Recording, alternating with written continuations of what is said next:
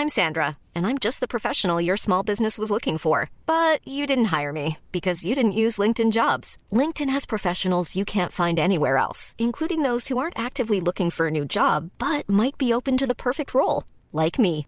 In a given month, over 70% of LinkedIn users don't visit other leading job sites. So if you're not looking on LinkedIn, you'll miss out on great candidates like Sandra. Start hiring professionals like a professional. Post your free job on linkedin.com/people today. Hello, my name's Stuart Miles and welcome to the Pocket-lint podcast. Apple has held its September California streaming event revealing new iPhones, new Apple Watches and even new iPads.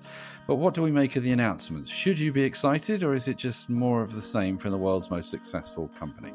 Joining me to discuss the big announcements from the virtual event are Pocket-lint's Rick Henderson and Britta O'Boyle.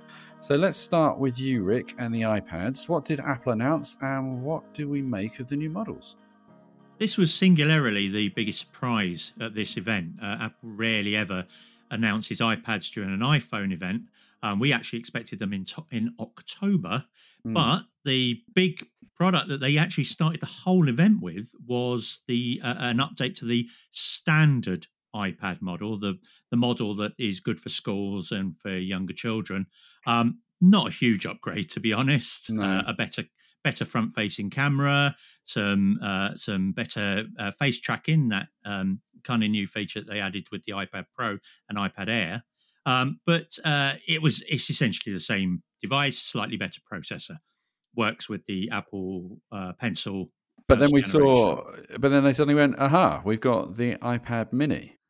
Yeah, that's the thing that everybody's come away talking about more than anything else is the latest iPad Mini, and it looks stunning. It's called the iPad Mini, but it's really an iPad Mini Air or iPad Air Mini. Yeah, because that's the thing, isn't it? I don't know whether this is pitched as whether this is pitched as an Air Mini or a Pro Mini. You know, when we talk to Apple, they're like, well, it's its own product. I mean, it does fit into both, doesn't it? Because it's got that centre stage feature that was introduced originally on the Pro model. So I guess it does fit into both, but I would say it's probably more an Air Mini because it's pretty much identical, just smaller. So yeah. Cool. And so I think that's, do we think this is going to sell, that one? Without a shadow of a doubt. At least two people I spoke to from after last night immediately talked about ordering one. There's something, as an iPad Pro user for many years, from the first models that were released, or at least the first ones where the touch button, the front facing button was removed. The full screen experience is extraordinary, and I think the iPad Mini will benefit from that. Certainly it looks sexier. It's got all the color options, but mainly it's got the processing, the cunning features like the Touch ID button on the side. There's so much about it that just seems a massive upgrade if you've already got an iPad Mini.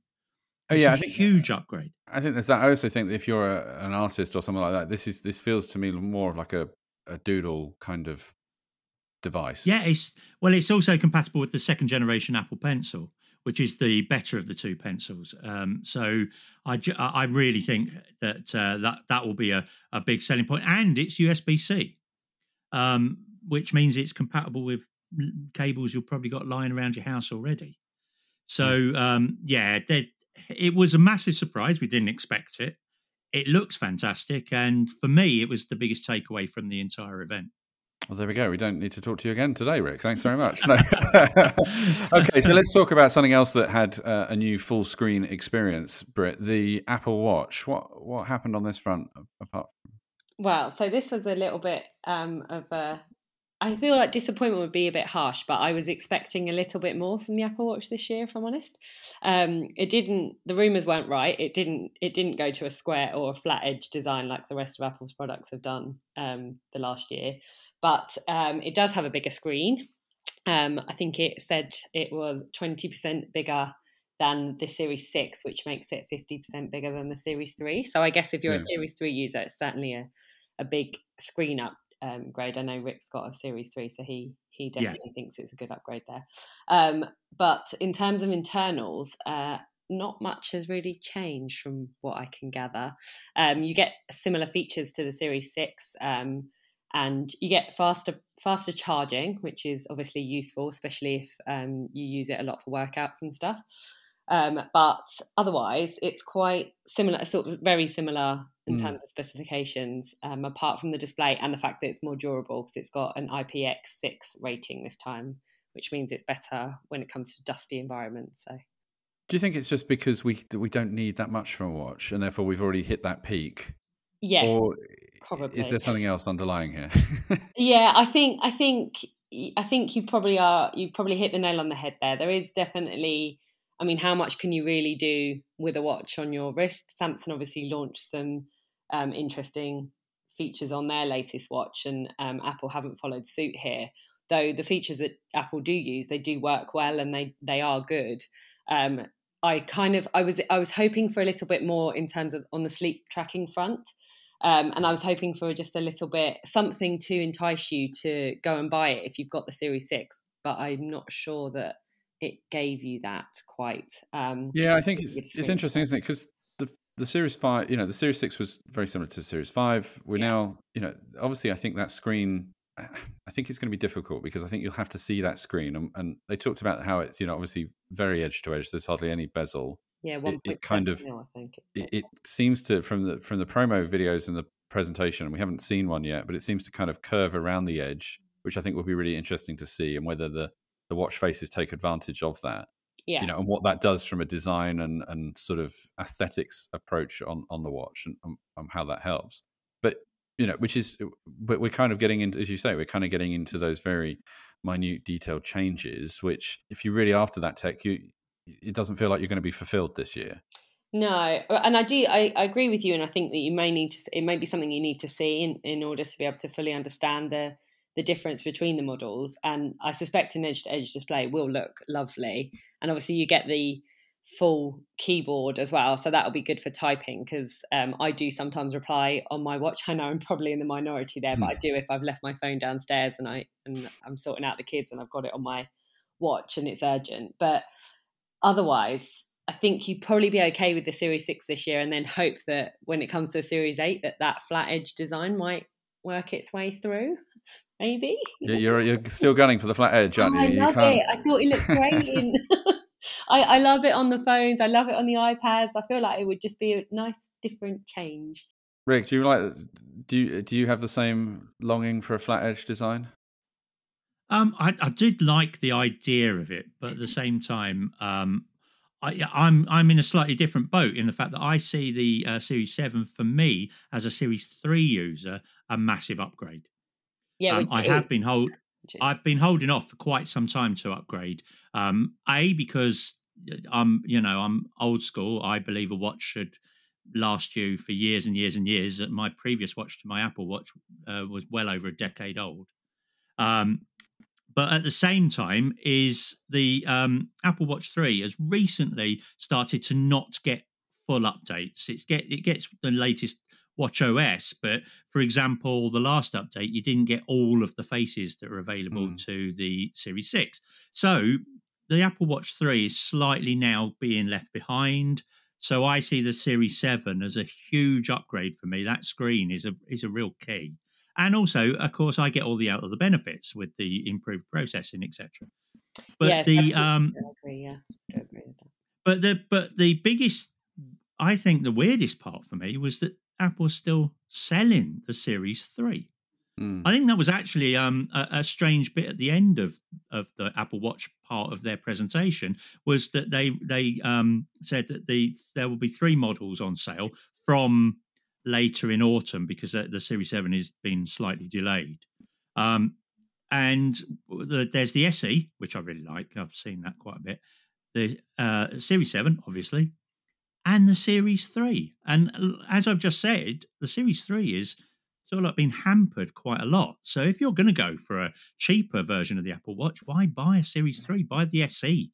At least it's getting the full Watch OS. I think they're keeping it around because it's just so popular and it hits that price point. And therefore, you know, it's a great entry point into that, you know, smartwatch sort of experience without kind of, you know, starting to hit the high values of what I suspect the Series 7 will be, because, you know, by the time you add the nice watch straps and all the other stuff.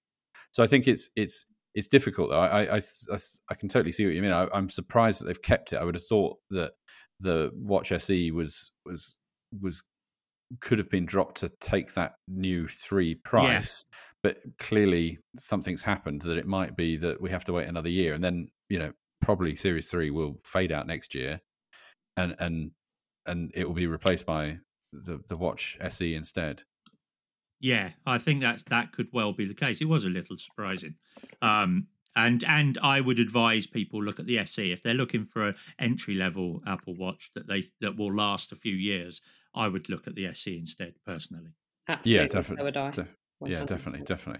Well, there we go. So we've agreed on that one. Right, now, the main meat, if you like, of a September Apple event has always been about iPhones. And so let's talk about those now. We've got 4 new models, the iPhone 13, iPhone 13 mini, iPhone 13 Pro, iPhone 13 Pro Max. As Tim Cook would say, let's talk about iPhone. So, Rick, what's happened here? Well, I kind of covered the iPhone 13 and iPhone 13 mini as part of the event. And they're half of the course, really. There's not a huge amount different to generationally on these as well. The whole event, apart from the iPad surprises, I felt that quite a lot. It was about incremental change. It wasn't about revolution. And the iPhone 13, and I was surprised there was an iPhone 13 mini. There'd been an awful lot of chatter that that Apple might ditch the mini model under claims that the last one didn't sell. But I personally, I have friends with the mini, and they love it. They absolutely love that. Yeah, so I was actually genuinely surprised by all those rumours, because I do know people that much prefer that very small form factor. But with the iPhone 13, I mean, the biggest changes, as far as we could tell, were a slight change in the formation of the camera on the rear, possibly to fit in those slightly improved sensors. The camera lenses are now run diagonally across the unit rather than in a straight line.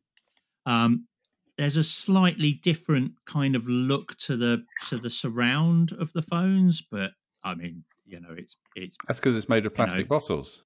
Yeah, made of plastic bottles. Those little antenna strips. Yeah. But it's very similar. Obviously, it's more powerful.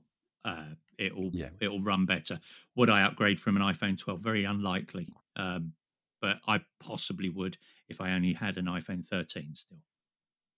Britt, do you feel the same with the 13s? Yeah, I think, I mean, there wasn't as much change as, again, like the watch, there wasn't as much change as maybe some may have expected, but this probably was an S year, and that is typically the case, that you get an upgraded processor. I know they didn't call it the 12S, but, I mean, that is essentially what it is. You get, with the Pros, there's a little bit of a difference, because you obviously get a whole new camera system, which means that the upgrade is a slightly more sort of obvious one, I guess, whereas with the, as Rick said, there's just the slight formation change of the camera lenses on the back, some new colors and a new processor, and that's kind of yeah. And I suppose, I mean, you've got the smaller notch, but I don't know whether people will really notice that. I think the really telling thing here for me with this was Apple has always been very keen to tell us how fast the processor is, and this time around we've got the A15 Bionic. So we've got an upgrade, and it was kind of normally it's 2x faster than last time, or it's, you know, 28% faster on the GPU, or all these kind of things. This year there didn't seem to be any of those graphs, any of those comments. It was just, it's faster than other things, but we're not going to tell you what the other things are. Yeah. So it just felt that it was kind of, it wasn't. I think there's obviously been a lot of movement on Apple Silicon from that perspective. Obviously it's getting faster, but I think we're starting to see that moment where certainly for a regular phone, and let's face, I know the iPhone 13 or iPhone 12 was, you know, certainly kind of slightly better than a regular phone in terms of power and performance and all the other stuff. It just feels that they set the bar very high last year, And for the customers that kind of want an iPhone and want it to be fast and powerful, but don't need to go the whole pro level, trying to sell them, hey, you've got another faster processor this year round is quite a hard marketing sell, because you kind of, you're talking to customers that just want things to work rather than necessarily worrying about performance. Yeah, absolutely. What I was pleased about, though, is that they mentioned a feature called photographic styles, which I thought originally was only on the Pro models, and then I later found out that it was also on the iPhone 13. Oh, that is good. I thought that was only the Pro models as well. So yeah, no, I believe that it's on all of them, which I thought was good, because that way you don't actually sacrifice a great deal by getting the standard model, which I think is important, because that's sort of hitting the target person as well, really, rather than just the pro users. Obviously, if you pay more money, then it's great that you get some extra things, as you should, but I also think it's important that the standard model gives you what you would expect from an iPhone as well. So I was pleased. Actually, saying that, that's possibly my takeaway from it, was that it kind of bridged the gap between last year's pro models and this year's pro models. It's more capable. It's more like last year's pro models. The photography certainly seems to have been improved quite dramatically on the standard models. Not quite as much as the new pro, but yeah. And that, as far as I'm aware, it sells the phone probably more than anything else, is the quality of the photos that you can take with it. And so let's talk about the pros. Obviously, we've talked about 13s, and so the pros are there. They've had new features as well. Do you want to talk us through those, Britt? So they seemingly have, they've got an entire new camera lens set up, all three new lenses, as we sort of alluded to earlier, which is probably the biggest takeaway and the biggest difference in them. They've also got a slightly faster GPU. They've got 5 cores instead of 4 cores, like the iPhone 13 and the standard model. Otherwise, they're sort of, I mean, they've still got this the slightly different finish with the stainless steel over the aluminium. But as Rick said, I do think that there's definitely a smaller bridge between the two models this year than there was last year, which I actually think is great, because it does mean that the standard user doesn't sort of sacrifice too much by getting the cheaper model. But obviously you do gain some things by going to the pro, which I think a lot of it is to do with the photography side of things. See, I was going to say the opposite thing to all of you. I was going to say I thought the gap had grown, because you got the ProMotion. I still can't believe they chose that name. Yes, of course there is the ProMotion display. Yeah, there is the display. You got the 6x telephoto zoom. Is that on both of them? Although it's only. Yeah, it's 6x optical zoom range. So I think that 6x. So macro modes, isn't it? Because you get the macro modes, but I don't know the macro mode, yeah, which you don't get on the thing, which is really cool, actually. That looks like it's going to be quite an interesting feature, especially since you don't need that additional pointless macro camera that some other phones have put on their phones to be able to get that. So at least you get the feature without having to have like 4 lenses on the back of your phone, because I think another lens on the back of the iPhone Pro may have been a bit much in that little and specifically just for macro shots, because I mean, I've found whenever I've had macro modes on any phones, or you get a macro lens on an old school camera all those years ago, you know, you'd go, wow, let's take pictures of, let's take a banknote out of my wallet and let's take a picture of the text that I can never read, because that's exciting. Or like, look at this spider really up close. Woo! And then like, that's the first day. And then day 825 later, you're like, what? I've never taken anything closer than like 3 meters away. Yeah, exactly. So at least it's automatic, I believe, unless I'm wrong there, but I think it's an automatic thing. As you get close up, it switches to it. So I think that's pretty cool. But as you said, the display is obviously different as well, which certainly for gamers, I guess, if you're playing things like that. As a gamer, I know our editor Chris disagrees with this, but I've never had the want to play anything in 120 hertz on a phone. I always thought 60 hertz. There's such fractional difference that you can tell between 60 hertz and 120 hertz, in my opinion, I don't think 120 hertz really matters that much on a phone. It does on a video games console, but that's a very different argument. So I'm not that bothered between the difference between the iPhone 13 and the iPhone 13 Pro, for example. I think the big difference I've noticed when using it on the iPad Pro, which is already, that technology's been there for a couple of years now, is when you're scrolling the web and things like that. You don't kind of, you know, when you watch sometimes on a cheaper TV, you get that juddering across the screen. The ProMotion stuff allows it, when you start scrolling the web or through Instagram or things like that, just it's able to cope with the movement across the screen a lot better. And so I think while I agree with you on this, on the gaming side of things, I don't think people will necessarily notice, Fortnite, and well, you can't even play Fortnite on the iPhone, but you know, like Call of Duty on Call of Duty, you know, I don't think you'll necessarily notice the 120 hertz there as much as you perhaps would like to, and certainly not as much as you would on a console. I think for simple things like just scrolling through a web page, reading Pocket-lint, you know, or going through Twitter or things like that, I think you'll notice it, sort of subconsciously notice that it is better. Yeah, I suppose, but and things like Apple Pencil response and things like that. Obviously, that would help, the less latency, but yeah.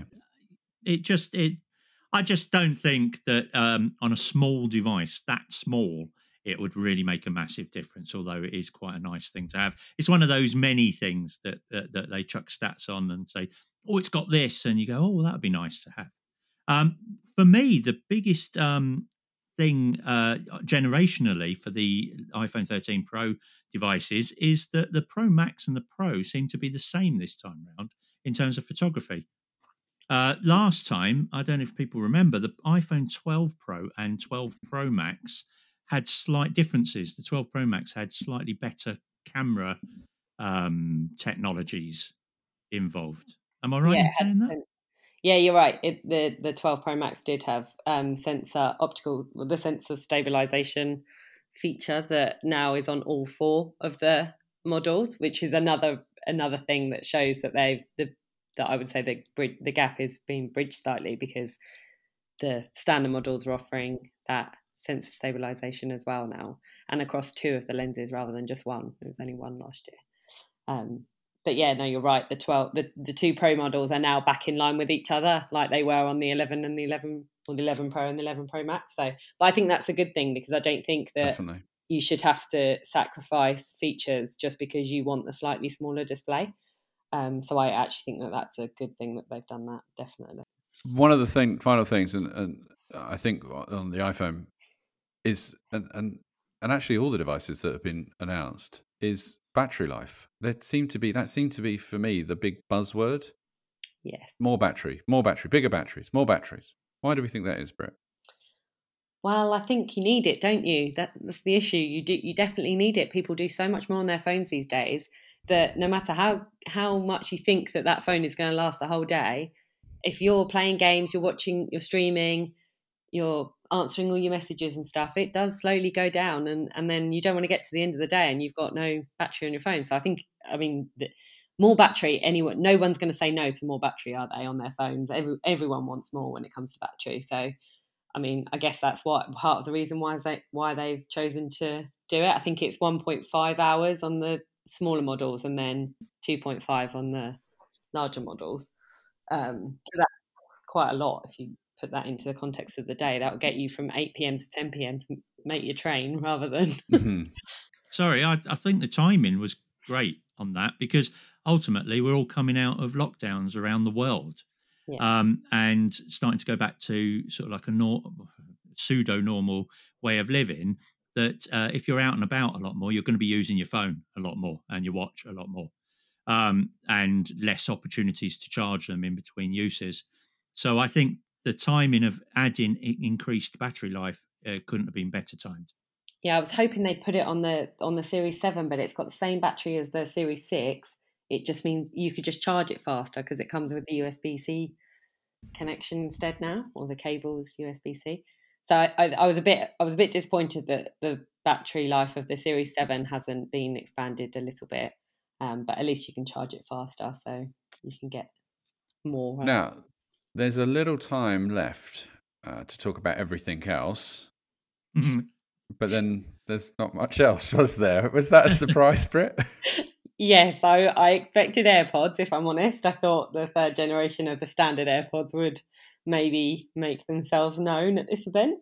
But I guess because we got iPads instead, which was, as Rick said, was sort of a bit of a curveball. I suppose they didn't want to bombard us with too much. So yeah, there wasn't really anything else, was there? Oh, except for Fitness Plus, actually. They added Pilates, which is great, right? Who doesn't love Pilates in their life? Yeah, exactly. Although I found with the Fitness Plus stuff, the core programs and stuff were very Pilates focused anyway. True. So I don't know. I'm curious of whether they're going to change the core stuff to just become Pilates, or whether they'll still keep Jessica jumping up and down. I kind of hope that they do separate, because Pilates is not cheap to sign up to if you're looking at doing courses of it and stuff. So actually, if you are able to pay the £10 a month fee to then be able to do that alongside the other strength stuff, and I use rowing on Fitness Plus, and I think it's great. So I think it's a good thing that they've got Pilates on there now, even if it expands over time and there's not that much to begin with. It's a good start, right? Well, that's it for this week's show. Thank you very much for listening. Until next time, pip pip.